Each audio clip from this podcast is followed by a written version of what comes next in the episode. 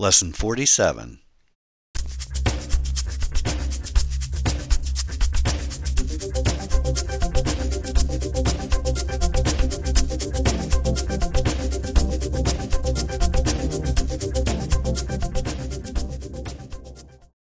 Hello again. I was asked by Corey a while back if I could do an episode on wildlife photography, and he mentioned that he was especially interested in bird shots. So this got me thinking. I recalled that one of my students, Maddie, a senior at the high school, was an avid birdwatcher photographer, and later learned that her father was as well. In fact, the whole family goes birdwatching together on a regular basis. Since I have very little experience in wildlife photography myself, I thought what could be more fitting than to ask Maddie and her father to be guests on the show. Fortunately, they accepted the invitation, so we all got together in one of the art rooms after school one day and set up the video camera for the special show on bird photography. And by the way, if Maddie looks familiar, that's because she was the model in Lesson 36, or Episode 23 in iTunes, on studio portraiture. I began the interview by asking Maddie's dad, Mark, how he got started in birdwatching and what role photography plays in their sport. Well, is it birds first or photography first? Birds. Birds first Birds. is what really inspires Yeah. you. Okay. Yeah. My Because wife, you've been birding for years. her mom, my wife, Terry, got me started in bird watching. She, when I met her, she's like, "Yeah, I, I watch birds for fun." I'm like, "Yeah, right." she goes, "Just go out with me, you'll love it." And I'm telling you, I was hooked Yeah. because these are the birds that are just passing through, coming back from their wintering grounds to go up north for spring and for mating, and they're all in their spring plumage. And When they're most vibrant and oranges and greens and yellows and blues and you you just cannot fathom the colors. Um, so obviously, your passion is the hugest thing behind all of this. Is the birds. And you're concerned for the uh, for wildlife and their habitat and all that stuff. And the photography was sort of a the icing on the cake, maybe. Are you glad you're taking oh, the pictures? Oh yeah. So I see these pictures now. Oh, he is so emotional over these pictures. I mean, especially with the Kirtlands, just like remembering, you know, that day and how rare Oh. it is to see a Kirtlands in this area because normally they, they migrate I mean, it literally in made Michigan. And So. what is that? A Kirkland? A Kirtlands. K i r t l a n d s. That's a type of bird. Yeah, it's a wor- that's a rare. that There's only like two thousand of these birds, Wow. At like one point, it was like in the hundreds, and then they kind of bounced back. and there's only they're only in a little in a little spot in Michigan. They need this this jack pine tree. Mm-hmm. One of our bird friends, is the first time he's seen one in migration. He's been doing it 30, 40 years. Wow. So it's just like finding the big kahuna after all. this- yeah. it's Makes like- a grown. I mean, makes a grown man cry. Okay, there you go. I'm serious. While Mark's passion for birdwatching is clearly fueled by his concern for nature and his interest in the birds themselves, his daughter's interest includes capturing their images on film. I asked Maddie what it is about bird photography that she finds so appealing. I really like wildlife photography because you get to capture and see a lot of things that most people won't ever see in their lifetime. And I just love really being out in nature too, and I like being out in it before it's all gone, unfortunately. I also asked her what a typical day is like whenever she and her family are out there pursuing their passion. A typical day when shooting birds, it starts off by getting up really early in the morning in the spring because spring migration is when all the birds come back and kind of nest near lakes to kind of relax. And when I go up to Crane Creek, we leave at like 5 in the morning and we're there by 7 because the birds start calling and they get active around then. And we basically look and call for them. And I think Crane Creek is nice because you have that that boardwalk that's just kind of right in the center of everything and you have people around you that love and have the same passion as you so they can help you like identify things that you're not too sure about. And um I I help my dad when he shoots because I I know more about photography than he does. He just kind of points and shoots and just kind of hopes he gets a shot and then crops it in later. So typically, what you want to do is get get there early, um, and just kind of wait for the lighting to get nice. Because if you have just kind of gray colors and you can't really capture the colors, and I don't recommend that you use flash because that will most likely scare the birds away. So you basically need to stay out for a good day, like a good solid maybe eight hours, because we leave probably around five o'clock when we're at Crane Creek, if it's a good fallout day. And by a fallout day, I mean like there's birds in every tree and you don't know what tree to look at. So you need to stay for a long time and you just have to really be patient. That's kind of all I'm saying because the birds can be camera shy.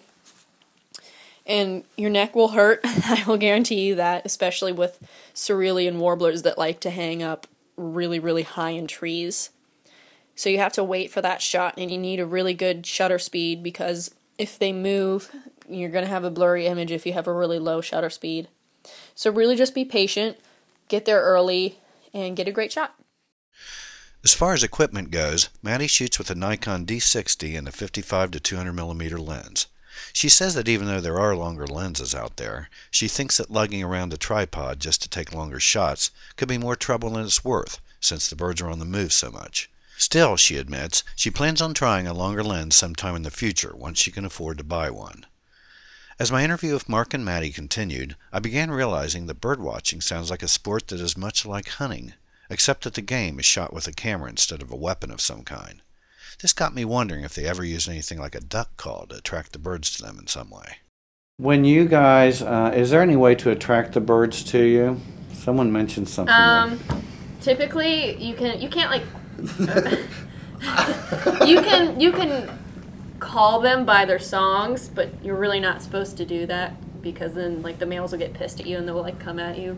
But typically, you can Yeah. you can just kind of go like psh psh psh, and Pish they'll 'em. yeah, and, and they'll be attracted to that, and then they'll come to you and they'll drop down closer.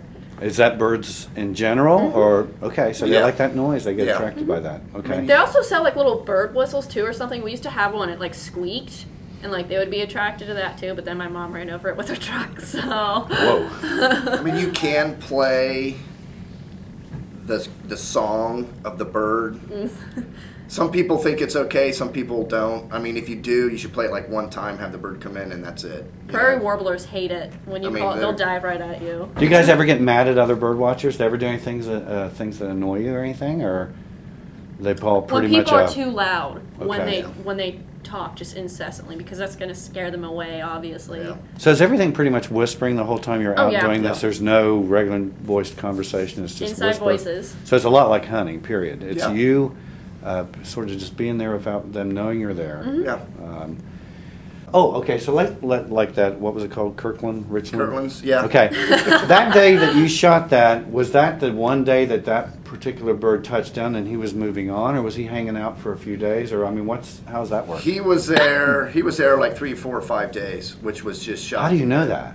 Because we went there every day. Okay, we kept and checking then- the bird line, and people So kept he saying. would stay in the same sort of habitat and area all that time, and then all of a sudden he's gone. So you Yeah. assume Because the moved. first day, because we were out at Blendon Woods, and I always check my phone for see what people are reporting. Someone said they saw, heard it. We're like, yeah, right. So we kept bird watching. It was me and Terry and our friend Jerry. When we went and I checked it again, someone else said, yeah, it's here. I mean, we got in the car and we took off. They told We you went that. right down there, and we called some other bird friends, and we were down there. I don't know, two, three Hours. Hours. and then the bird actually did take off kind of more towards the campus. So we laughed. We thought, oh, that's it. But what an experience. And kept checking the bird line, and it was still there. It just came back to those same trees. and also, what type of bittern showed up there? I forget which one it was. It might have been an American one, I think. And bitterns are really uncommon for this area, and it just walked across the street, and then it was They had to stop traffic, I guess. Yeah. So it was just something bizarre. I wish I could have seen it because I've never seen a, a bittern before. Across the street is really weird. Because they're really Just- shy. Yeah. They're really shy, so for them to be in like this, this urban area, it's just like misplaced. So you got the Kirtlands, and then you got bittern. It's like, That's So cool. gen- in general, the birds are basically staying maybe a day or two, resting and feeding, and then moving on. So another habitat is obviously very, very important. Well, what would you, uh, if people want to get started in um, bird slash wildlife photography, okay, bird photography, what would you suggest to them? To you know, how would you get started in this? I just think they need to go out and and and, and see the birds. Mm-hmm. You know, at least give it a try. Mm-hmm. We're always trying to get people into it. Some people, oh yeah, we'll do it. They never do, and they just don't know what they're missing. I think you just need to go out and then experience it at least one time. You say, "Hey, I gave it a chance. I gave it a try." So you recommend everyone to give it a shot. And when people, I think there's kind of this negative connotation when you hear bird watching because most people think we're looking at like robins and cardinals and just stuff in the Right. backyard. But no, we're looking at beautiful birds that you don't see in typical everyday life. We're looking at warblers, we're looking at loons and bitterns Yeah. and cuckoos, just really awesome things. So that are just passing through. Yeah. You know. So you're looking for the rarities, really, for Yeah. this habitat. Have you guys ever thought about like going out of the United States or a different part of the United States Oh. and really going big time with this? my my mom, she wants to go to Mexico to see uh, the lovely Cotinga and like so she's got her favorites Yeah. out there. Yeah, I mean, I, I would love to, but that's a lot of money. Okay. yeah, I mean, some I think some of those birds out there in these other countries just will even blow these birds away. As much Oh, as yeah. we love these, these birds, tropical birds are gorgeous. unbelievable. Mark and Maddie's enthusiasm for birdwatching was infectious, and after the interview ended, I eagerly accepted their invitation to go out with them sometime to see what I've been missing. I'll let you know how that went in a later episode. If you'd like to learn more about birdwatching, there are some excellent resources at birds.audubon.org. I've included the link in the description for this episode. I want to thank Mark and Maddie for taking the time to share their expertise on birdwatching and bird photography with me. I was inspired by the passion they share for a sport that clearly exemplifies the magic of photography, the ability to capture a fleeting moment of beauty in an image that will live on long after that moment has passed, to be shared with others who can in turn appreciate the magnificence of our ever dwindling natural resources. Well, that's about it for now. If you have any wildlife shots you'd like to share, why not post them on the Photography 101 Facebook page? We'd love to see them. Until next time, goodbye. Mm-hmm.